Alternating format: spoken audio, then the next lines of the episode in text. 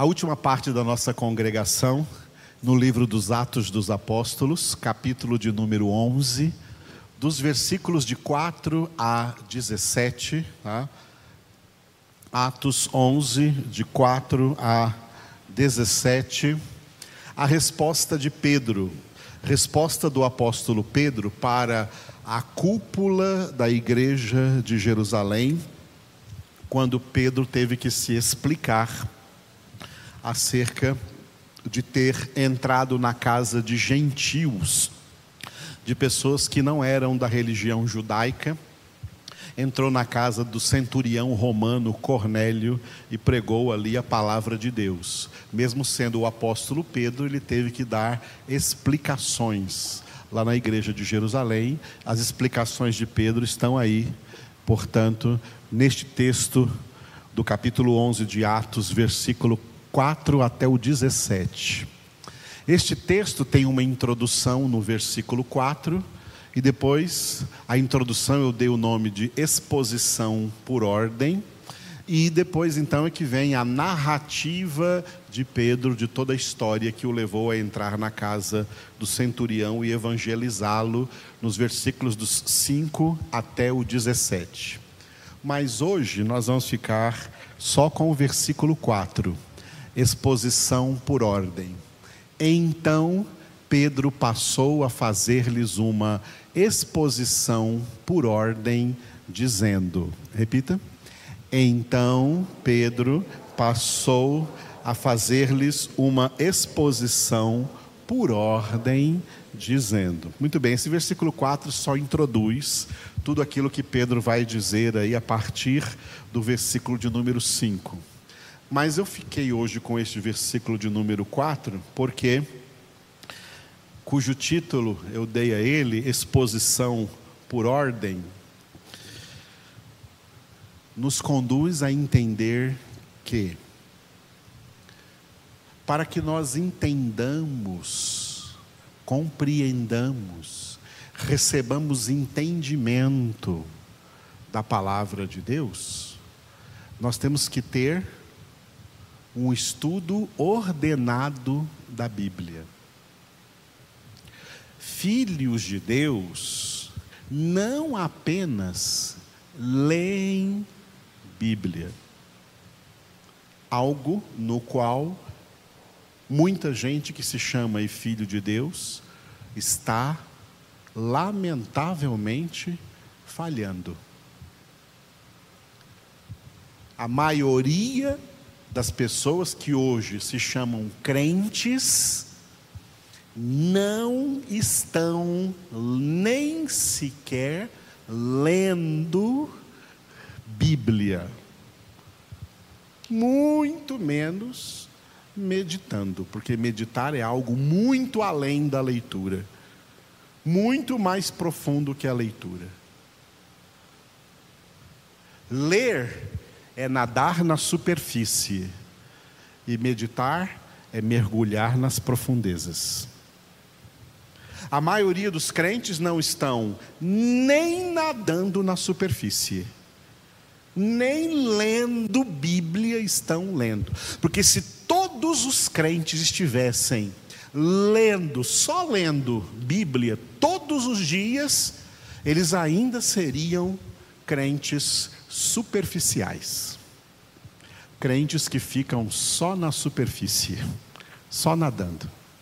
Mas nem isso estão fazendo.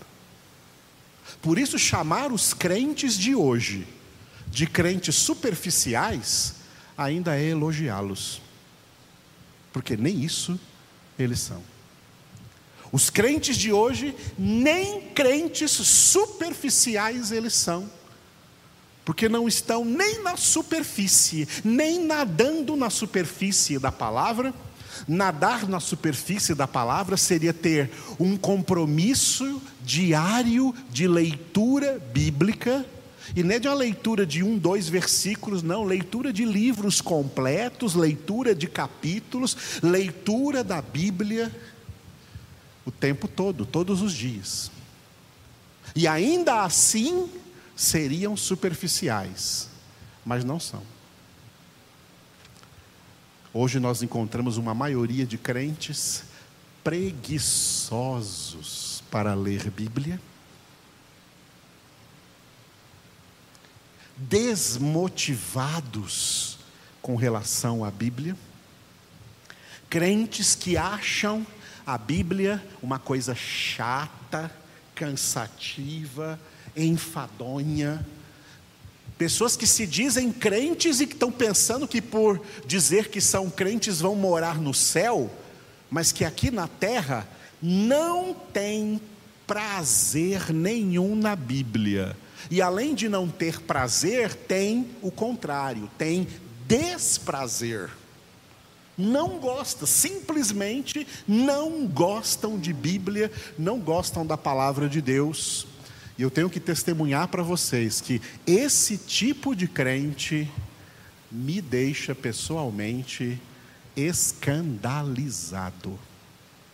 Eu fico pessoalmente, se vocês me permitem eu dizer, eu fico, eu, Edivaldo, pastor Edivaldo, eu fico escandalizado com gente que se diz crente e não gosta de Bíblia. Porque desde o primeiro segundo da minha conversão, eu tenho quase 40 anos de conversão, e desde o primeiro segundo da minha conversão, eu tenho prazer na palavra de Deus, e medito nela todos os dias. E eu não faço isso porque eu sou pastor. Antes de ser pastor, eu já fazia, desde a minha conversão. Eu faço isso, eu tenho prazer na palavra de Deus, sabe por quê? Porque eu sou filho de Deus. E eu vejo, desde o princípio da minha conversão, a palavra de Deus como uma carta de amor do Pai para mim. E todos os dias me deleitando na leitura de toda a palavra de Deus. Ainda hoje eu li o livro de Números. Olha que livro que eu li hoje. Eu li hoje um livro de 36 capítulos. Eu já tive congregando aqui de manhã, estou congregando agora fui votar, fui almoçar, até dormi um pouco depois do almoço. Mas ainda assim, hoje, eu já li o livro de Números, que começa nove capítulos, os primeiros nove capítulos, com centenas de nomes de gente, genealogias, e eu li todas as genealogias até o capítulo 36 com a maior alegria, sendo alimentado pela palavra de Deus, porque eu faço isso todos os dias nos últimos 40 anos. Entende por que eu disse? Que gente que se diz crente e não gosta de Bíblia, para mim isso é um escândalo. E Jesus disse em Mateus 18 que quem provoca escândalo devia amarrar uma pedra bem pesada no pescoço e se lançar num rio bem profundo. Do que provocar escândalos. Ai daquele por quem os escândalos vêm. Está cheio de escândalos no meio dos crentes, e o primeiro motivo é porque são crentes sem Bíblia. Crentes sem palavra de Deus crentes que não conhecem Bíblia nem para salvar a própria vida. E também não querem conhecer. E também não têm interesse. Tem interesse em novelas, tem interesse em filmes, tem interesse em séries, tem interesse em jogos, tem interesse em esportes, tem interesse em política, tem interesse em money, tem interesse em dinheiro, tem interesse em diversões, mas em Bíblia, ah, não, Bíblia não. Bíblia não gosto não. Não gosta? Você está assim com Satanás, ele também não gosta. O diabo odeia a Bíblia, porque ela, ele sabe que ela é a palavra de Deus que tem o poder de nos levar para o céu. O céu que ele perdeu e nunca mais vai ganhar de volta. O diabo odeia a Bíblia. E quem não gosta também de Bíblia é discípulo de Satanás, é servo de Satanás, é filho de Satanás. Não é filho de Deus. E os filhos de Satanás estão sendo recebidos no inferno e no abismo que não se fartam. O céu é para aqueles que, enquanto estavam na terra, tiveram o seu prazer na palavra de Deus. Quando o apóstolo Pedro ia colocar uma palavra, até para crentes, que era o caso, ele quis fazer uma exposição por ordem de toda a palavra. É isso que tem que acontecer com toda a palavra. Todo crente tem que passar por uma exposição por ordem de toda a palavra de Deus.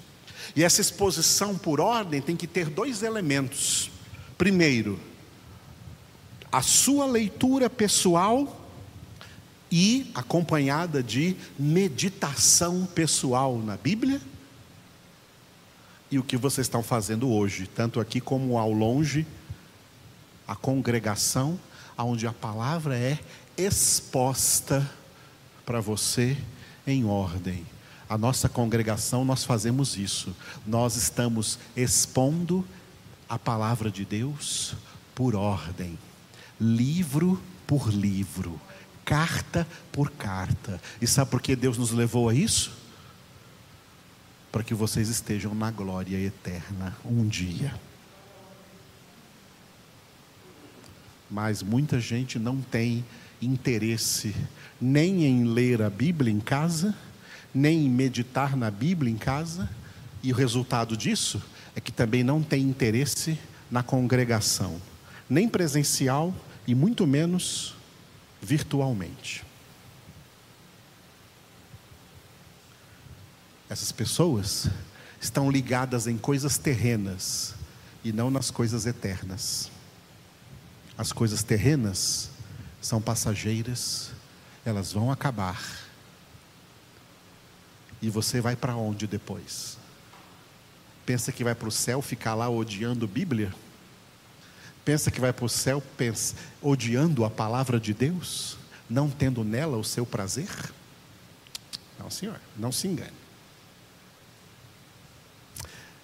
Acerca disso, Jesus disse uma palavra que eu quis colocar hoje para vocês também aqui, no livro, no Evangelho segundo João, capítulo 5, versículo 39, Jesus disse assim: Examinais as Escrituras, porque julgais ter nelas a vida eterna, e são elas mesmas que testificam de mim. Leiam comigo.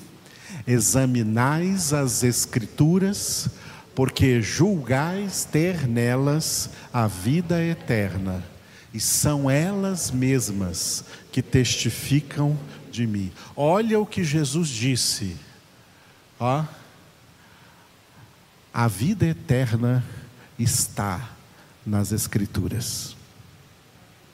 A vida eterna está nas Escrituras. A vida eterna está na palavra de Deus. A vida eterna está aqui na Bíblia Sagrada. A palavra de Deus.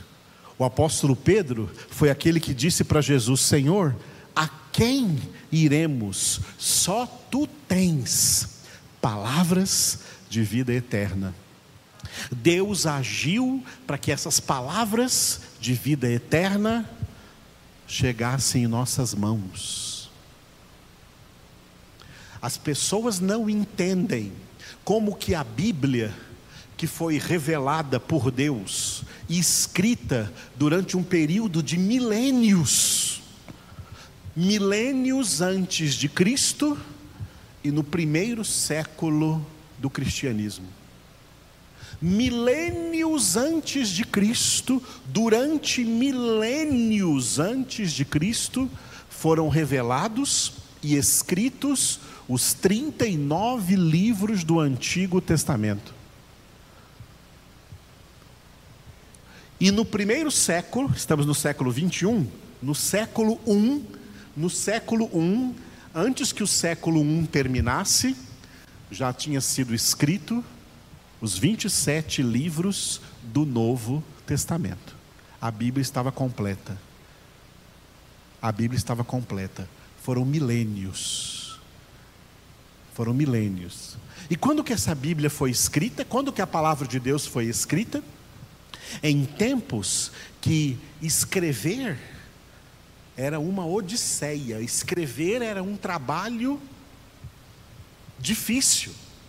Não era como hoje, que você senta e digita aí, facinho, né, em teclas bem molinhas de um, de um notebook. Ou mesmo uma caneta Bic esferográfica que escreve bonitinho, que a letra corre bonitinho. Escrever era uma arte, escrever era uma profissão terrivelmente difícil. Os livros não eram assim. Cada livro da Bíblia foi escrito em papiros imensos que eram enrolados, o rolo do livro, cada, cada, cada quantidade de capítulos era um rolo do, do, livro, o livro do profeta Isaías tinha vários rolos, porque é um livro que aqui na Bíblia tem 66 capítulos. A escrita era uma coisa difícil, não tinha tecnologia que tem hoje, não tinha as facilidades que tem hoje, mas Deus agiu na vida desses homens para escrever. E agiu na vida dos homens para que fizessem, para que trabalhassem, para que ela chegasse intacta até os nossos dias.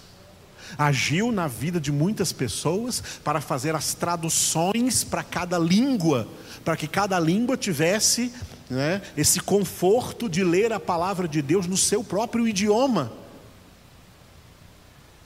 Já que a Bíblia foi escrita em idiomas difíceis, o hebraico e o grego. E agora nós temos a palavra de Deus aqui em português, traduzida, para a gente ler todos os dias em nossa casa.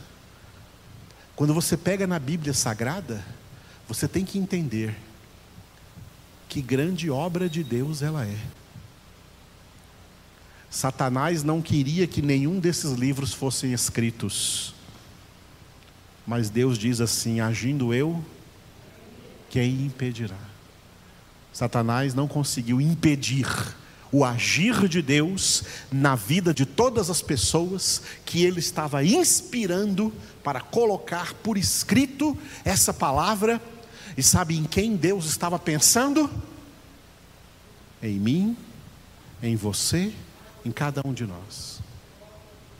Estava pensando em você que hoje diz: Ah, eu não gosto de Bíblia. Deus estava pensando na sua salvação, na sua vida eterna, para você dizer agora: ah, eu não leio Bíblia, não. Pastor Edivaldo fala demais de ler Bíblia, não leio Bíblia mesmo, eu não gosto, está acabado. Você vai para o inferno. O inferno está te esperando. O inferno e o abismo não se fartam. Foi o que lemos hoje em Provérbios 27 e 20. O céu é para quem ama a palavra de Deus. Sabe por quê? Porque a palavra de Deus é o próprio Jesus. Jesus Cristo é o Verbo de Deus. Jesus Cristo é a palavra de Deus. Se você sair daqui hoje, ou encerrar essa congregação hoje, e no seu coração tiver a decisão de começar a ler e meditar na Bíblia, de verdade, é porque o Espírito de Deus habita em você. Mas se você sair daqui e continuar tendo preguiça de Bíblia, é porque Satanás é quem habita em você, não o Espírito Santo. Você é uma pessoa possessa do diabo. Filhos de Deus têm o Espírito de Deus. E o que o Espírito de Deus faz é o que Jesus disse em João 16, 13 aonde ele chamou o Espírito Santo de o Espírito da verdade. O Espírito da verdade vos guiará a toda a verdade, a toda a palavra de Deus. Aí tem gente que fala, mas pastor, eu trabalho demais, não tenho tanto tempo assim. Você tem tempo de comer? Você tem tempo de beber água? Você tem tempo de dormir? Você tem tempo de tomar banho? Ler a Bíblia, meditar na palavra, é fazer isso com a sua alma. Porque a sua alma não toma banho na água do seu chuveiro. A sua alma não come a comida que você come no almoço, no jantar, no lanche. A sua alma só pode ser lavada e alimentada na palavra de Deus. E por isso Jesus disse: não só de pão viverá o homem, mas de toda a palavra que procede da boca de Deus. Aleluia. Agora, eu creio que todos aqui e todos me ouvindo têm o Espírito de Deus. Eu creio assim. Se isso é verdade, a sua leitura bíblica vai aumentar hoje. A sua meditação na palavra vai aumentar hoje. Em nome de Jesus. E aqui você vai ter sempre, até quando o Senhor quiser, uma exposição por ordem de toda a palavra de Deus. Esse é o nosso ministério em nome de Jesus. Amém? Fique de pé então e ore comigo. Obrigado, Senhor, por essa noite. Obrigado por essa palavra que o Senhor nos revelou nessa noite. Obrigado por falar fortemente aos nossos corações, nos conduzindo, Senhor, a essa verdade, nos conduzindo a essa palavra, para que nós, entendendo essa palavra, entendamos que o Senhor trabalhou durante milênios para que ela chegasse hoje em nossas mãos, para que nós tivéssemos nela hoje o nosso prazer e movidos por esse prazer, nela nós meditemos todos os dias, Senhor, de nossa vida todos os dias tenhamos tempo de nos alimentar na palavra, de lavar, de banhar, de batizar as nossas almas na tua palavra, Senhor, porque a tua palavra é a verdade. A tua palavra verdadeiramente nos santifica, a tua palavra nos purifica, a tua palavra é a verdade que nos liberta a tua palavra, Senhor, nos dá vida e vida com abundância. Te louvamos, Senhor, por essa palavra que és tu mesmo, Jesus, a palavra viva e eficaz. Senhor Jesus, tu és o Verbo de Deus, tu és a palavra de Deus, e nós queremos te amar mais, Senhor.